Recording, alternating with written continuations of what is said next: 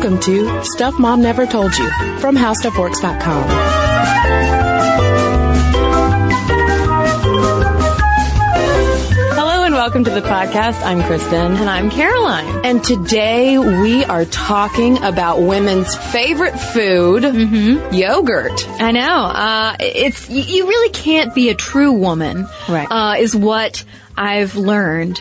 Um, if you don't eat yogurt, Yeah, it reminds me of one time I was at Costco and uh, we went to the dairy aisle, my husband and I, and you know, I just saw just cases and cases, you know, Costco style, massive cases of yogurt. And I looked at the yogurt and I looked at him and I was like, I don't know which to choose. you know? They're both a little bit sour and a little bit sweet, if you know what I mean. boy, do I. You know, and I went through a period where I was eating um, at least one cup of yogurt a day, sometimes two, because again, I had learned that yogurt was also like the healthiest thing you could put in your body. Looking back, uh, I have to question my decision. Because it's not like I was eating, you know, like plain Greek yogurt with maybe some fruit and nuts in it, like a forest animal. Um, I was just eating like the super sugary pink, like unnaturally pink yogurt. The kind that's supposed to trick you into thinking that you're eating dessert when it's actually yogurt. Yeah, I don't think I ever went for like the key lime pie ladies, uh, type of yogurt, but, um, yeah, just like the, the, the hot pink, fruity kind of stuff. I uh, did have a key lime pie kind. I remember distinctly for some reason in high school having Yoplait key lime pie. And you know what? I gotta say, it was, not to sound like a yogurt commercial, but it was pretty good. Was it a treat? it was a little bit of a treat, a little sweet treat. Um, and for the record, uh, that Costco story never did happen. That was fiction to illustrate how much uh, yogurt commercials suggest that women really do want yogurt though more than anything else in our life.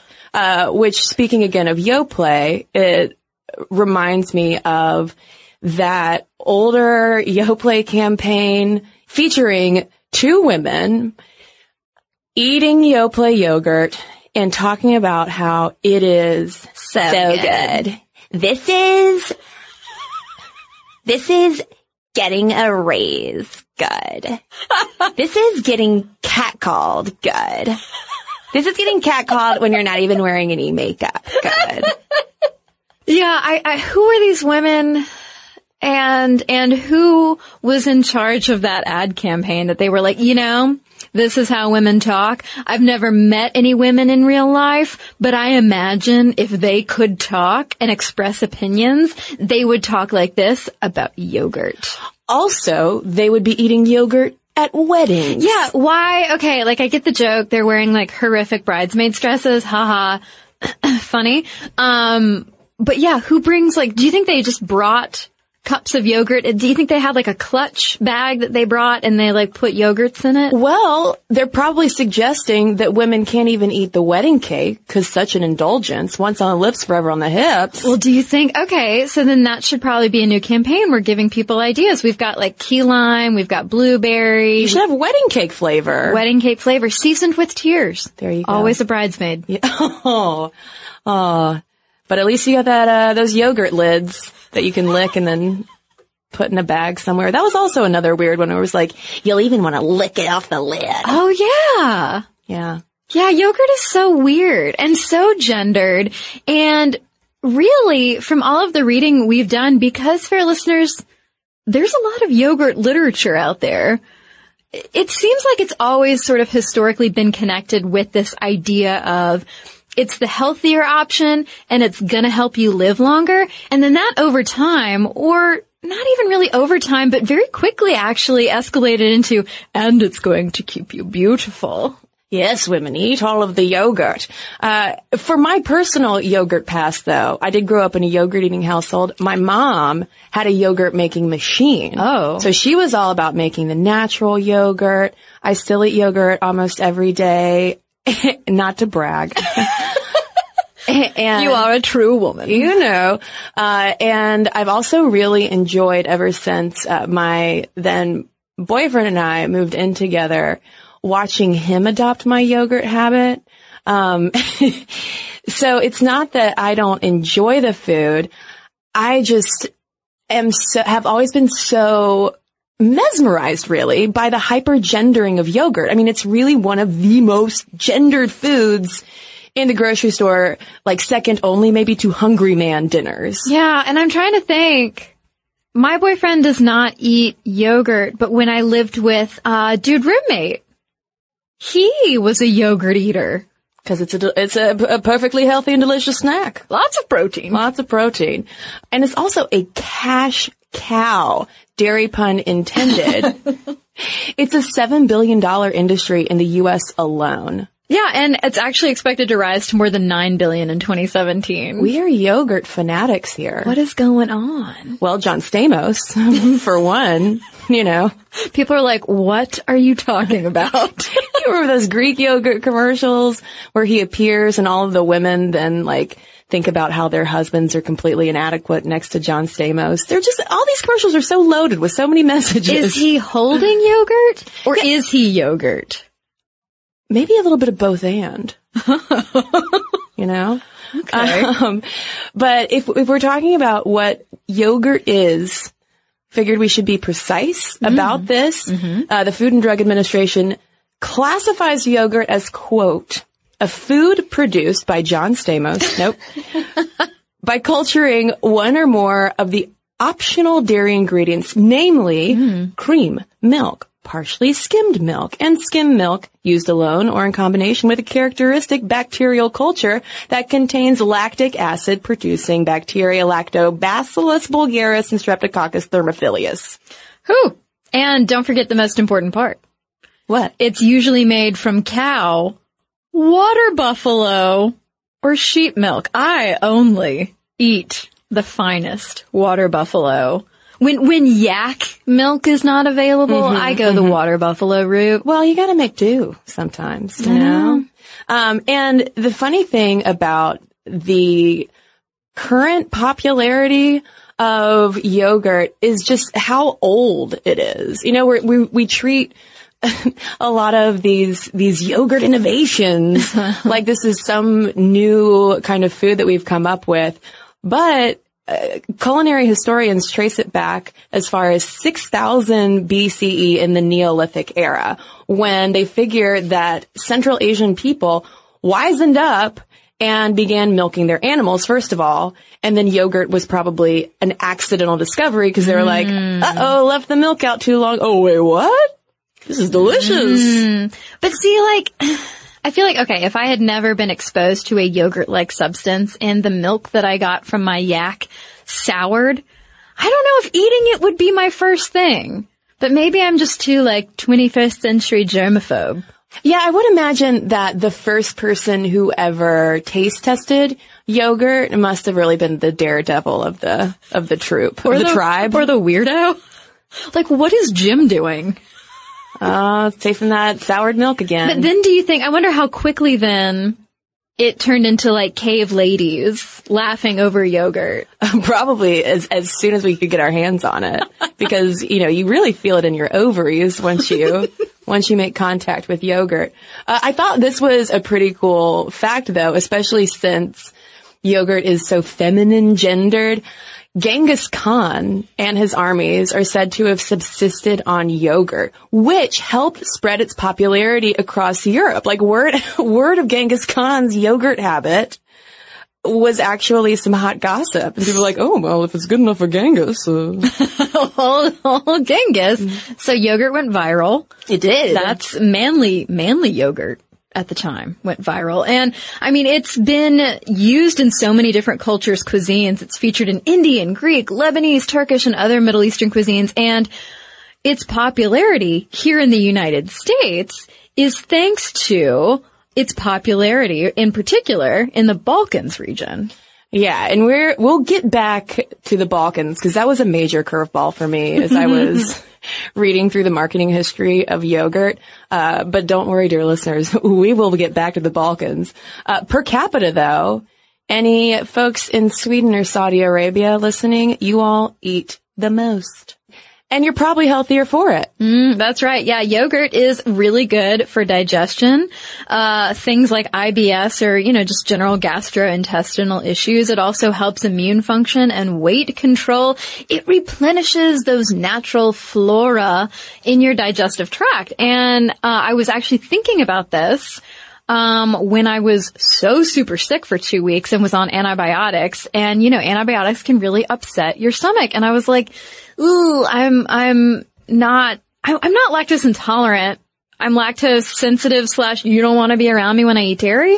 But it turns out that I should have just gone ahead and eaten the yogurt, bitten the yogurt bullet because people with lactose issues can eat it. I had no idea. So I'm learning all sorts of things. Well, and its myriad health benefits are something that we in the Western world really started figuring out in the 16th century when in 1542, allegedly, Charles I in France was cured of severe diarrhea with yogurt. I think it was goat's milk yogurt. Huh.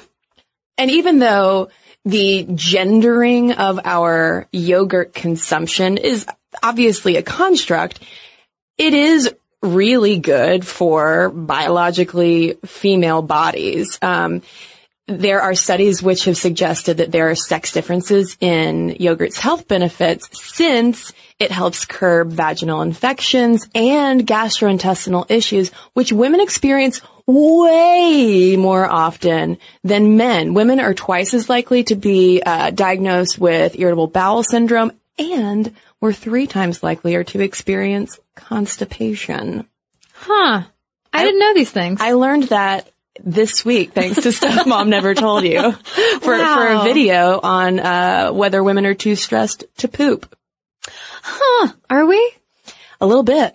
Okay. Yeah. So we need to relax and eat some yo- Oh God, the commercials are right. Relax and eat some yogurt. Yeah, have a laugh with your girlfriend, you know? Yoplait was right the whole time.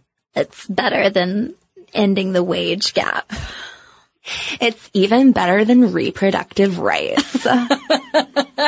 And some something else that I didn't realize, uh, you know, I, yogurt is so frequently now considered to be part of like a diet lifestyle. You eat it to be healthy, maybe you eat it to lose weight, so you don't eat the key lime pie.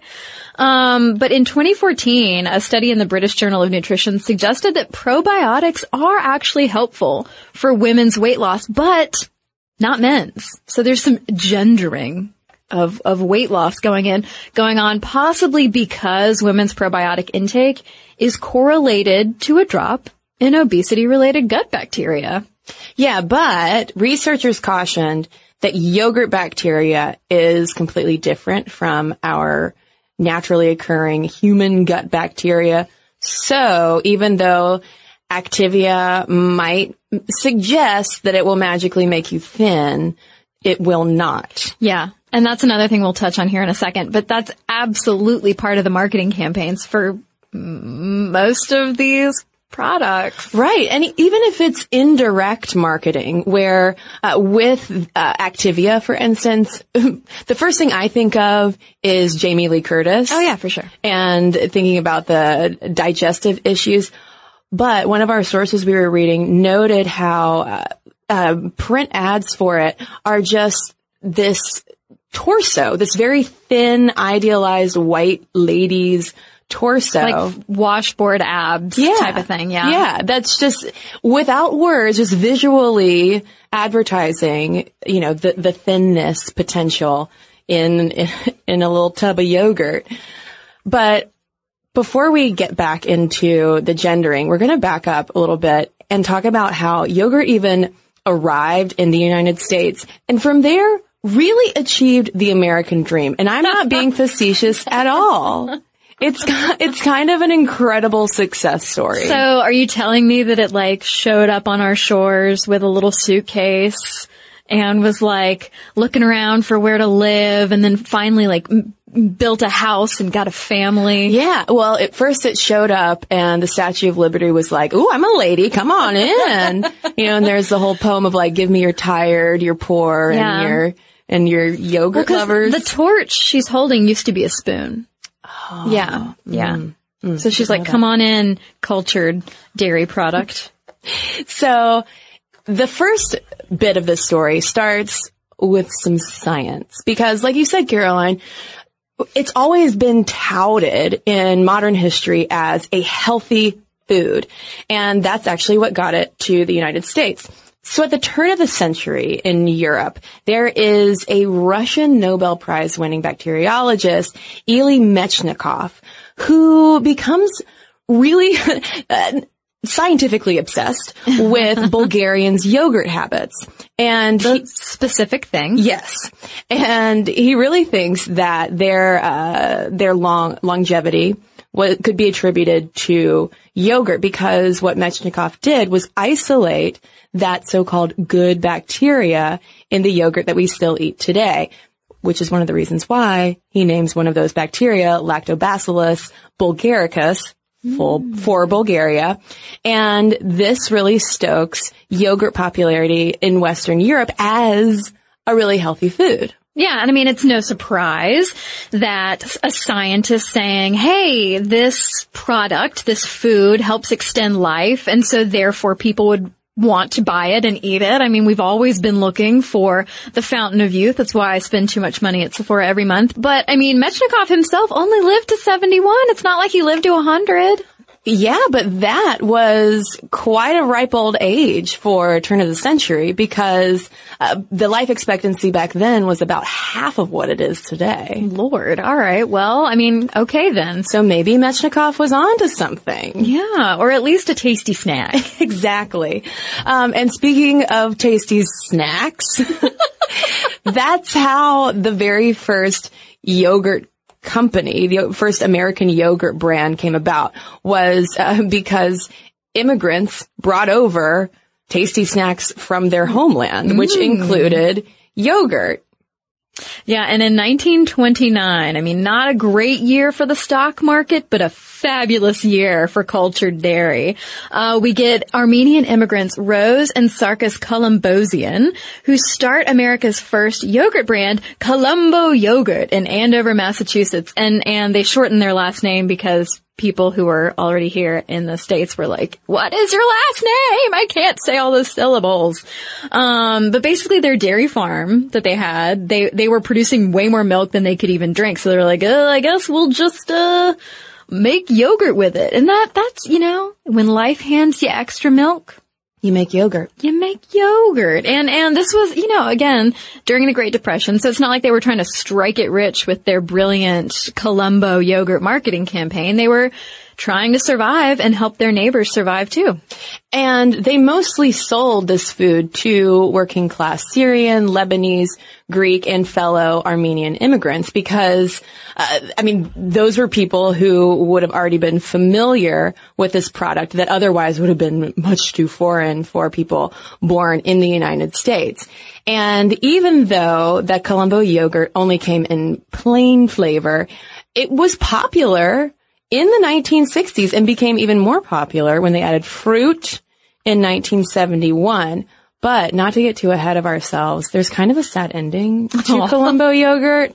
Um, by 1971, when they started adding fruit and people were like, ooh, this is even better than it was before. By then, Dannon had become such a major competitor that they ended up selling Colombo yogurt in 1977, which through a series of acquisitions ended up in the hands of General Mills, which shuttered the brand in 2010 to focus on Yoplait. I feel like Yoplait is sort of the the nemesis in this whole yogurt narrative that we've created. Uh, Big, big yogurt. yeah, big yogurt. this big yogurt scheme. Yeah. Bob Colombosian, who is, what is he, the grandson or the son? I thought he was the son. Okay. So the son of our original yogurt makers, uh, was quoted as saying, it is a big part of my life. It is all of it, really. Yeah, he was super bummed out when General Mills shut the brand down because he was like, well, that's my family history. All right. Yeah. And I mean, but 2010, like that's, that's more than you can say for a lot of brands that started in the 1920s. That's yogurt cup half full. Yeah. Looking at it. Yeah.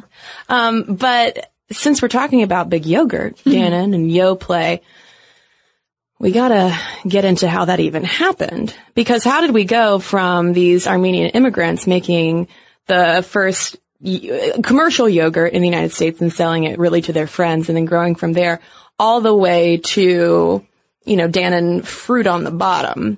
Well, for that, we gotta hop back in time to 1919 in Spain. Yeah, that's right. We get this guy, Daniel Carasso in Spain, who opens the world's first industrialized yogurt operation, whose name I presume was Danone. Yes, it looks like Danone, D-A-N-O-N-E. And it's in Spain. That sounds Spanish, yes. says the American. Uh, I minored in Spanish in college, so I should Huh. be far surer about this pronunciation than I am. But thankfully, in 1940, Old Carasso comes over to New York and Americanizes the name to Dannon. So, you know, white girls like us don't have to sit around wondering whether it's Danone? Danone? Danone? Dan, Dan one. It's just, just Dannon. But in 1942, son of Dan and co-owner Juan E. Metzger has what he thinks is a brilliant idea because we're in the thick of World War II and food is being rationed. Meat is hard to come by. And what has a ton of protein in it that isn't meat? Answer tofu. Also yogurt. So his idea is to pitch yogurt as a meat substitute. But of course, Americans were like, what? Uh, no, I don't think so. All right, Nancy. But this was a bit too radical of an idea for Americans at the time. Well, sure. I mean, you can't chew yogurt. I get it. You want something satisfying. I mean, just give somebody a rawhide to chew on. If the, if you've got to have a meat substitute, surely rawhide is available, Okay, right? I am not living with you during wartime rationing should it ever happen again. Okay. But in a terrific pivot, to use some corporate speak, Metzger is like, all right, Americans don't want to substitute yogurt for meat. Okay. Five years later, he's like, hmm. Well, one thing that Americans don't really, the American palate doesn't appreciate about yogurt is how sour it is, a strong taste. But they really love sweets. So he invented fruit on the bottom yogurt. All right. Um, I was never, as a child, I, I could not eat the fruit on the bottom yogurt. Do I, tell. I didn't, I didn't like chunks in my yogurt. I, I wanted it to be smooth. So if I was going to eat fruity yogurt, much like when I was a grown person out of college, my first job eating so much yogurt all the time, I, I just wanted it to be the unnaturally already sweet fruity yogurt. Technically, that's Swiss style oh. yogurt. Oh. It's the smoother, sweeter kind of yogurt, whereas the original fruit on the bottom, they refer to as sundae style. Which I oh. thought was kind of cute because they were trying to pitch it still, even back then, as a dessert-ish kind of treat. Listen, if you promise Caroline Ervin a sundae style dessert, there better be chocolate sauce.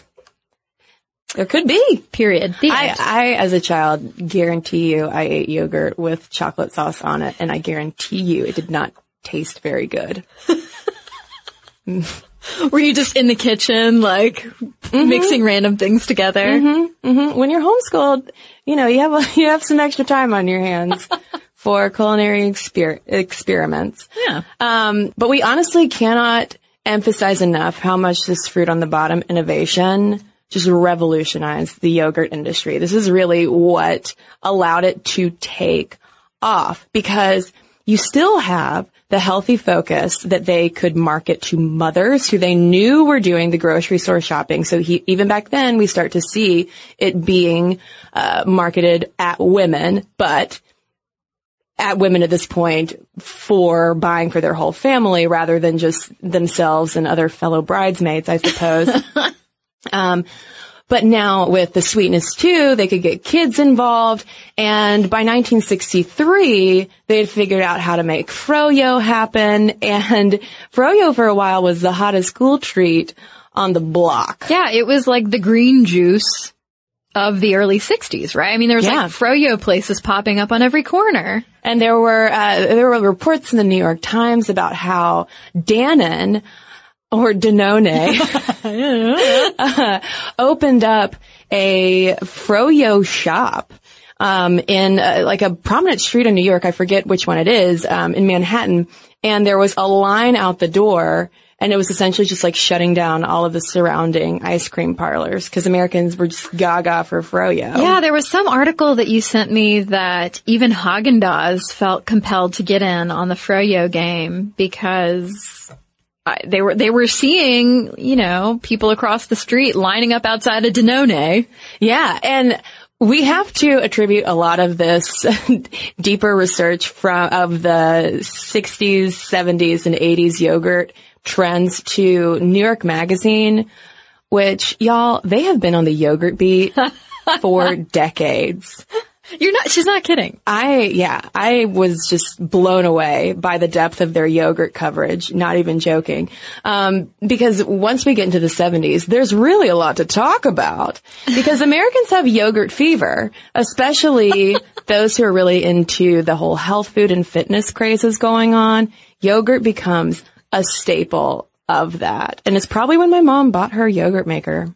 Well, sure. I mean, but then you see that interesting aspect of how it's tied, it becomes even more tied in thanks to like, oh, it's a health food, uh, and it's gendered for women, and it's also part of like a fashionably thin lifestyle because in 1972, Vogue recommends it as a diet food. So that like Vogue, you know, being the, the Bible of fashion lovers, is telling you now, oh, well, you know, here's all of these, you know, fashions and body types to aspire to. Oh, and, you know, yogurt is your aspirational snack food. Well, then five years later, in 1977, yogurt went mainstream out of, you know, the more niche health food stores and the pages of Vogue onto our televisions with Dan- Danon's, yes, Danon yogurt, Danon's famous Georgians Over 100 ad campaign, which when I was reading about it, I, I scratched my head wondering what it was. But then once I saw it, I remembered seeing these commercials on TV Land way back in the day because they play vintage commercials. Oh. So the whole Georgians over 100 bit is what takes us back to the Balkans and the Caucasus because Dannon finds this uh, group of people, th- these Georgians living in the Caucasus who eat a ton of yogurt. They're always eating yogurt and they have an extremely high life expectancy. Like a lot of them are living into the triple digits. So kind of like a repeat of Mechnikov. Absolutely. It's Meshnikov all over again, only this time we have TV. and uh, it's just scenes of these very, very, very old villagers. Like raking. yeah, in Georgia, like a very unsexy film footage with a voiceover of this, this Dannon guy going, these Georgians eat a lot of yogurt and they also live a long time. Yeah. We're not saying it's because of the yogurt, but we're not not saying it's not because of the yogurt. and then you have this guy at the end eating yogurt and they're like, and then this fellow likes yogurt so much, he ate two cups. And people loved it.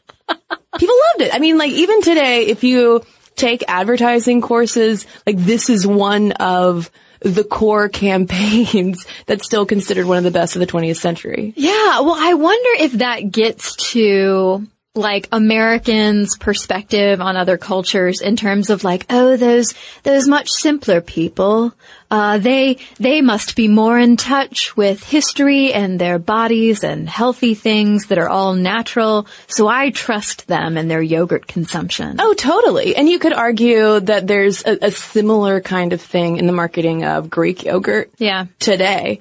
Um, but it was such a success that in 1978, surprise, surprise, old New York Magazine reports on the yogurt trend leading with, quote, yogurt has gone legitimate. When I read that, Caroline, I just, I wanted to just stand up and give a just an ovation to whoever wrote that. Well, thank, it. thank God, because we'd been eating nothing but illegitimate yogurt this whole time. It's true. It's true. Um, but one other line that jumped out to me in that uh, very in-depth 1978 report in New York Mag was that uh, they also noted that it quote doesn't engender the guilt associated with consuming most snack foods. So we're already seeing this positioning of yogurt as a guiltless kind of snack where it's super healthy, but it'll still fill you up and you get a little sweetness with that fruit. Ah, yeah, which leads us perfectly into the diet fads of the 1980s. You've got Jane Fonda, you've got leotards and fitness videos and aerobicizing and such. And you've got your cups of yogurt. Oh yeah, sales have not soured. In 1982, the New York Times declared, yogurt is chic. That's Yeah. a quote, y'all. Yogurt is chic. Yeah, they reported that yogurt was seeing sales rates growing by 19% a year, and they wrote that an indication of yogurt's image is that it is frequently mentioned as an ideal diet food. So already, not only is it being associated with diets, but people are reporting on the fact already that it is strongly associated with diets. And that's exactly 10 years after Vogue was like, oh, hey ladies, eat some yogurt to stay, stay thin. Uh, what I really loved though the most in this New York Times piece was it mentioning that uh, the the industry was growing so much that Kellogg's at the time was test marketing a premium yogurt that they were calling Whitney. Who's, who's Whitney? I'm hoping that they were like, maybe Whitney Houston will rep this. Whitney. But I guess isn't that also like an old school New York surname? The Whitneys? Yes, there's there's a Whitney Museum. Oh, there is a Whitney museum. They Whitney. eat eat Whitneys at Whitney's with Whitney. Triple threat. And you know, honestly, when I picture an '80s Whitney, I picture a floofy side ponytail with a, a scrunchie and like a sweater that's maybe you know multicolored with patches on it, white white sneakers. You know, I have a sweater like that at home and I'm wearing white sneakers right now, Caroline. A little too close to home. Maybe I should start my own yogurt brand. That's all I'm saying. Um, but I, I just love how this front and center is like, oh yeah, we're definitely getting into some gendering because I doubt that they were really gunning for men to be eating Whitney yogurt. Well, yeah, and it turns out, and we'll talk about this when we come right back from a quick break, but it turns out that, yeah, they totally weren't marketing to men at all. So we'll talk more about that in just a second.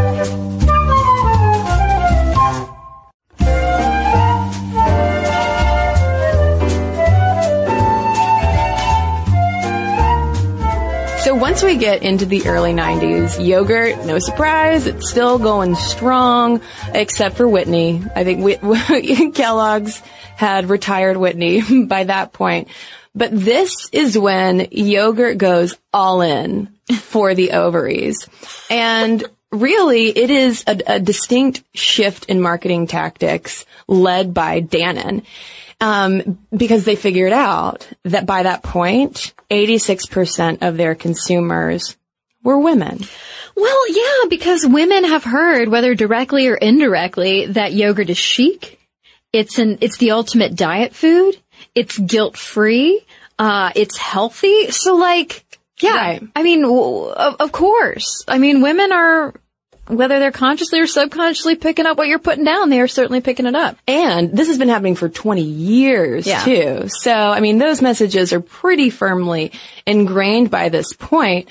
And of course, we have yet another amazing New York Magazine trend piece saying that, quote, yogurt had been a health nut fringe fitness food, but now it's user friendly, easy to eat, and very 90s. I love the user friendly thing. I know. I just imagine, you know, those um, infomercial things where like the woman opens the cabinet and all of the Tupperware falls on Yes. her, or like she can't open the milk and so the milk goes everywhere. I just imagine that happening with like 1980s yogurt. But don't worry, ladies. Now that we're in the 90s, it's super user friendly.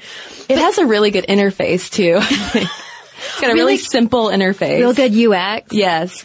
And in that same article, they talked to the associate creative director for Grey Advertising. And this was the outside advertising agency that handled a lot of Dannon stuff back in the day. And this guy, not only is it user friendly now, but this guy says that yogurt can even help older people feel like they're reclaiming lives that have spun out of control. Whoa. Yeah. So if you feel, and that's, I think the subtext there specifically is about weight. Um, but like, oh, maybe your life isn't going the way you thought it would. Maybe you've been eating too much bad stuff and your kids are acting up and you're feeling out of control. Well, here's a yogurt. That's so weird. That logic is so strange. Yeah. I mean, I can only imagine that the subtext there must be getting control over your physique. Your sloppy eating habits. yeah. Well, thank goodness it's so user friendly that people can finally eat it without getting it everywhere, apparently.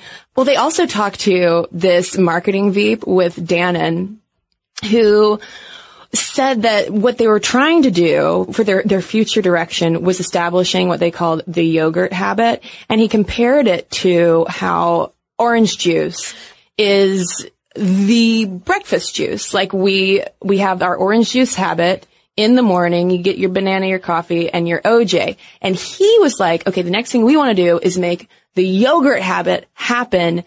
And that's why it started being positioned as a dessert replacement. I also picked up on that OJ statement and I wrote the quote down because I was so tickled by it. May I? Yes, please. Um, he said, we're not at the stage, and I like to imagine that he sounded really concerned. Oh, I'm sure he did. We're not at the stage. Unlike orange juice, where we can say that we're not just for breakfast anymore.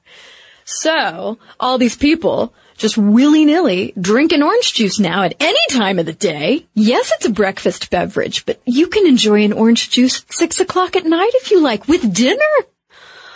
And we're just not there yet. Ah.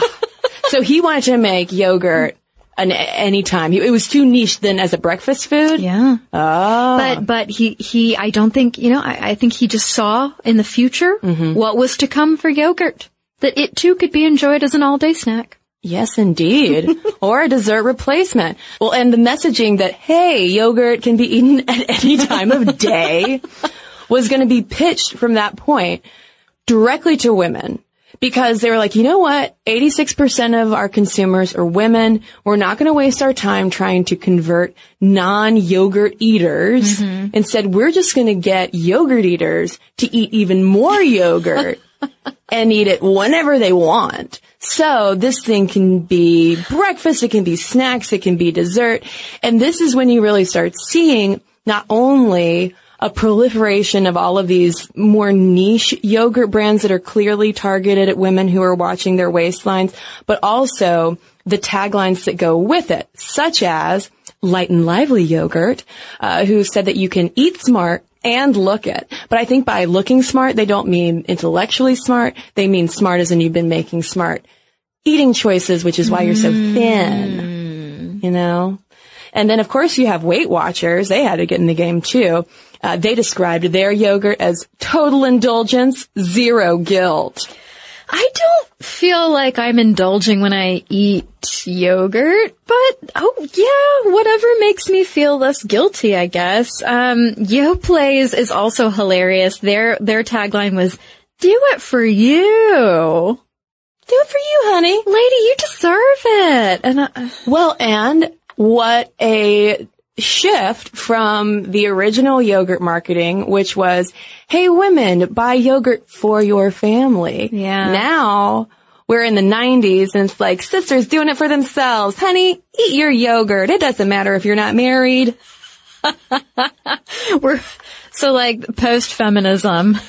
Choose your choice. Choose your yogurt. Choose your yogurt. I mean, because we are getting into that, you know, feminism backlashy mm-hmm. period. And also just the whole diet craze of the 90s, which was very focused on how fat was bad. Oh my God, do I remember? Geez. So my father had a heart attack in 1995. So that was like in the throes of all of this, like what I call the Snackwells era of my household. Oh yes. So yeah, I am hyper familiar with how like we have demonized fat in our culture and ignored sugar. So was yogurt prominent in in your your house too during that time? I I wouldn't be surprised. I just don't really remember because the Snackwells boxes were overwhelming. I could have built an entire separate house out of Snackwells boxes.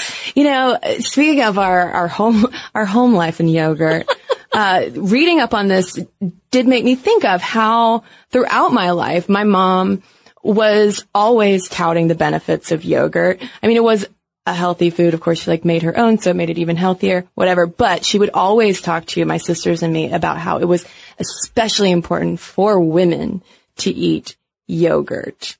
Partly for weight control reasons, but also partly for vaginal health. Yeah. Did she ever say anything like that or was it more of like a wink, wink, nudge, nudge thing? I don't think she ever used the phrase vaginal health. Yeah. but uh, I mean, it was clear enough that I knew what she was talking about. Yeah. Yeah. You know, um, and, and all of those taglines though, and, and the pivot straight for our ovaries really worked. Yogurt sales between 1975 and 1990 alone jumped 120%. But yogurt was not done growing. you know, we get through the 90s and okay, we, I, I think that the Dannon Veep's dream had come true. People were eating yogurt whenever they wanted to. So what's the next phase? Probiotics. I had no idea before this episode of what a blockbuster Activia was. Oh yeah. Uh, it was a one billion dollar global brand by 2006.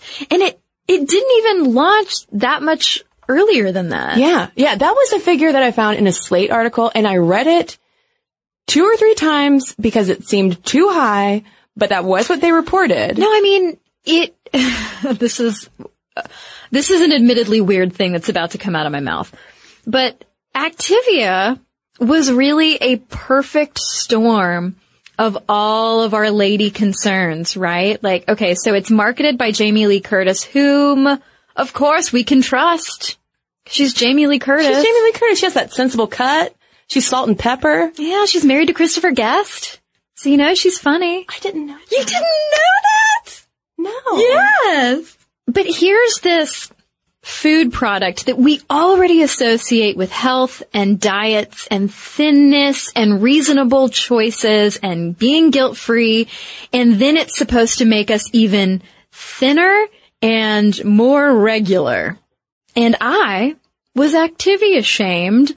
Again, going back to my first job, I had been eating a lot of like the sugary, fruity yogurt or whatever already. And Activia, I come across Activia and I'm like, oh, well, you know, this seems, I hadn't yet discovered my dairy sensitivity. I'll just say that. So I was like, I don't know what my body's doing, but Activia promised and Jamie Lee Curtis says I'll feel better. Um, so I, I got a lot of Activia put it in the refrigerator at work and a colleague of mine made fun of me so much, like every day for eating Activia and talking about like poop and Jamie Lee Curtis and stuff. And I was like, oh, God, I don't think I can bring Activia to the office anymore. Uh, yeah. It's unnecessary. That is unnecessary. Yeah. Also, leave your poop jokes at home. You don't need them in the workplace. Unless you're recording a podcast. Yeah. Of course. Well, the new layer too that Activia and the whole probiotics craze brings in is this science-ish uh, pitch where they're claiming that probiotics, which sound, you know, very sciency, that these are the quote beneficial bacteria. But they're, but they're never really clear on what exactly it does. They're just saying that, um, they're, that they contain all of these live organisms that are gonna help your digestion and also help with weight control.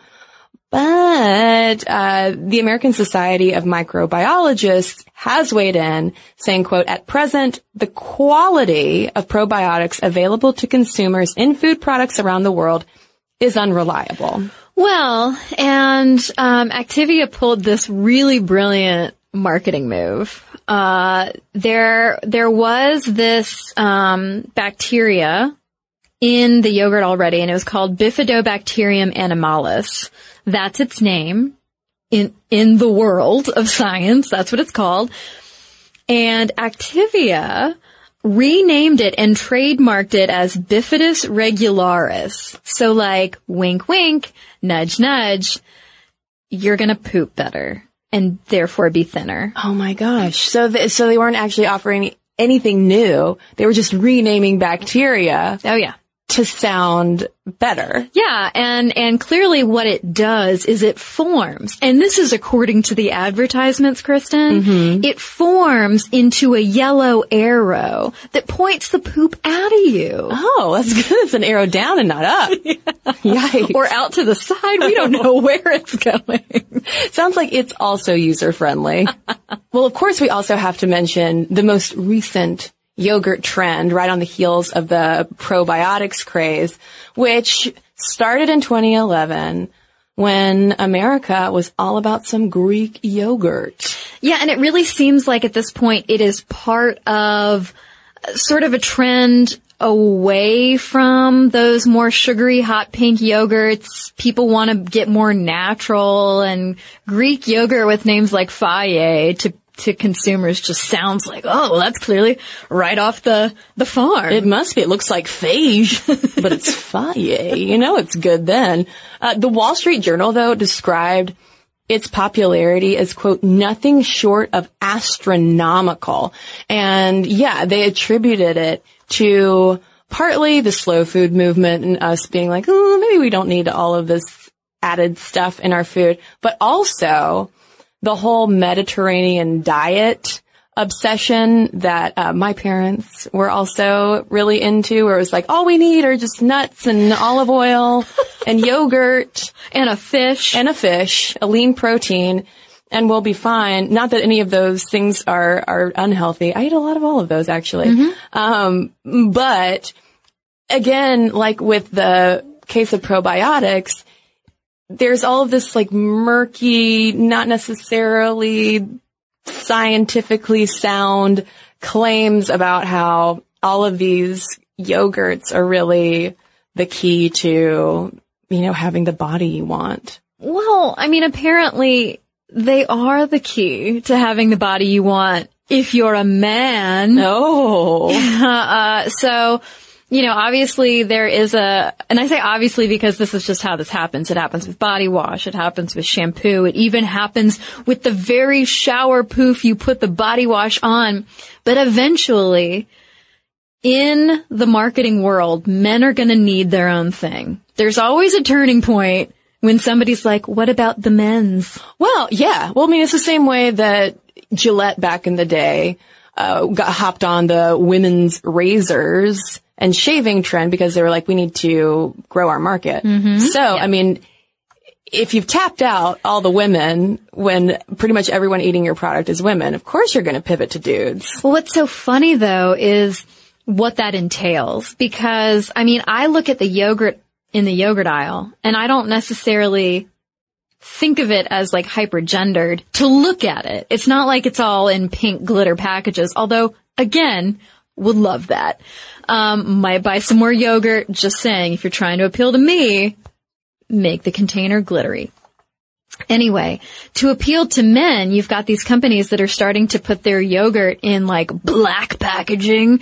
Again, the same thing you see with body wash and men's shampoo. It's like it's gotta be in like a black or a dark gray container. And in addition to the color scheme, you have to put the protein front and center. That it's all about the protein. Um, so in 2013, as many of our listeners, I'm sure, have kind of been waiting for in this episode, Brogurt happens. uh, Powerful Yogurt, which is a Miami yogurt company, uh, started marketing yogurt directly to men. Um, and Powerful was the name of it. It was just nicknamed Brogurt because what a fun portmanteau. Um, around the same time, you also have Pro Yo and Yoplait masculinizing a Greek 100 campaign with its Men of Yogurt starring Beefcake Dominic Purcell, who I did have to Google image. I had to Google too. And yeah, I mean, he's just, he's a, he's a big dude. He's like a Vin Diesel type. Yeah. And eating yogurt. And it's supposed to be, it's supposed to be funny. Like, look at this big beefy man who's doing something that was, that has been considered so girly. Mm-hmm. And, but you can do it too, man. Look at how muscly he is. Yeah, I, I don't know of many guys who have uh, squirmed at the thought of eating yogurt that I know of. Maybe I just haven't eaten yogurt around a lot of guys. um, but I'm not sure how many would, would feel like openly eating just regular Yoplait would really be threatening their masculinity. Um, Darren Seifer, though, who was an NPD group analyst, told NBC News that men have been underrepresented in yogurt consumption. So, quote, these companies are trying to man up yogurt. And it didn't really work because it was so overtly gendered and so obviously a, a brogurt Hail Mary that people, you know, weren't that into it. Stop trying to make fetch happen. Kinda, Yeah. yeah. And I mean, that's also assuming that women don't want super protein benefits either. Right, know? right. Whereas I, I specifically eat Greek yogurt for the protein. You know, again, not to brag about my yogurt habit. Um, and, uh, I made a Stuff Mom Never Told You video encapsulating this hour long conversation into two and a half minutes. And, uh, someone on Twitter helpfully reminded me of one of my favorite television shows, Brooklyn Nine-Nine and how Terry Crews is on it and he is just this huge muscle bound man and he's always eating yogurt. It's one of his favorite foods and it's never a joke in the show of the way of like, oh, Terry, you're so girly for eating yogurt. He's just like a big man carrying around a little yogurt container in his hand. Yeah. So cute. it's less about the yogurt itself. Right. And just to have like, he, he is the most like overtly doodly dude on the show. And he also talks about himself in the third person, which is really charming. Um, and, you know, here he is because it kind of also shows his more sensitive side because he's a very caring husband and father and nothing is going to threaten Terry's masculinity and certainly not some yogurt because that just makes him stronger. He eats it for his muscles. And his muscles thank him. You know what else thanks us for eating yogurt? Oh, do tell. Our vaginas. It's true. It's true. It's true. Nancy was right. Yeah. Um, one thing we haven't mentioned is how there are a lot of people. This is going back to uh, second wave feminism. I mean, I'm sure people were doing it before then, but second wavers were really all about this, using yogurt for uh, DIY yeast infection treatments. And um, I was watching a Laci Green YouTube video not too long ago where she talks about um, using yogurt on yeast infections as well. I have never personally tried the yogurt method, but I know people who have and who it's worked for. Obviously it doesn't work as quickly as an over the counter treatment. Um, but for people who aren't interested in whatever kind of chemicals might be in Monistat, there's yogurt. And I'm assuming you should probably go with just like plain Yeah, I don't think you need the fruit on the bottom for this one. or like the kinds with the sprinkles. yeah. Yeah. No sprinkles needed. Okay. But you got to make sure that it has live active cultures. Okay. That is stuff my mom did tell me. She was always about the live active cultures, especially if we ever went on antibiotics as well. Um, but speaking of moms too, I was curious when we were researching for this, um, whether, not really whether, but how many and how often women made breast milk yogurt. Oh, it's out there. It's so out there. There are recipes, videos, any, any info you want about breast milk yogurt. Well, I mean, you know, mix it up for your baby, I guess. Yeah, some some women do. Um, but by far the most extreme yogurt was made by a University of Wisconsin PhD student named Cecilia Westbrook, who, as an experiment, she was a scientist, and she was like, I wonder if I could make my own yogurt using my own lactobacillus bacteria naturally produced by my vagina. And you know what? it worked. Yeah. And um, any potential weirdness or squeamishness aside, she had a really great point that uh, she said, I was actually surprised to know that we really don't know a lot about vaginal flora. There's really been only one or two big studies, and interestingly, most of the information that we do know about it is from white women. And so we need more studies, we need more information to, to get in touch with our own bodies and our own health, but also to like maybe potentially help women get better medical treatment in general. Um, and so she made a couple, a couple bowls of it and the FDA was like, nope. Yeah, yeah, don't worry. Vaginal yogurt will not be coming to any uh, health food store near you anytime soon because the FDA doesn't consider vaginal secretions to be food. Who knew? and because of the risk of disease transmission. Huh. Yeah. Um, but she did, in case you were wondering, like I was, she did taste it twice and she said it tasted sour like Indian yogurt. Oh. So, I mean, what a great icebreaker though she's got. Cause you know when you're in like a group situation and sometimes they'll have you like go around and say your name and like an unexpected fact about you. Eh, You know, she can be like, hi, my name's Cecilia. Surprise, surprise. I made yogurt out of my own vaginal secretions. Eh, there, you know? Yeah. There you go. I, I never come up with anything. I'm always like, and I'm left-handed. Ooh, I don't know. Yeah. I got nothing. yeah. I, my mind is a complete blank. I've got nothing on Cecilia. No. There is nowhere else to go, I think, in this conversation except to just leave like, mic drop style listeners with, with Cecilia Westbrook's, um, science experiment that did go viral. Um, thankfully, uh, internet wise, not, um, bacteria wise. and listeners, Oh, we hope you enjoyed this uh, yogurt info as much as we obviously did. And we want to know your yogurt stories. And listen, by no means was this episode about yogurt shaming. We were poking fun of the yogurt marketing, which is ridiculous. Um, but I love yogurt. I'll say it. I love yogurt. I love yogurt. I eat it almost every day. Um, so we want to know from you, have you ever been Activia shamed? Guys, have you ever been yogurt shamed? And what are your thoughts on yogurt? Momstuff at howstuffworks.com is our email address. You can also tweet us at momstuffpodcast or message us on Facebook. And we've got a couple of messages to share with you when we come right back from a quick break.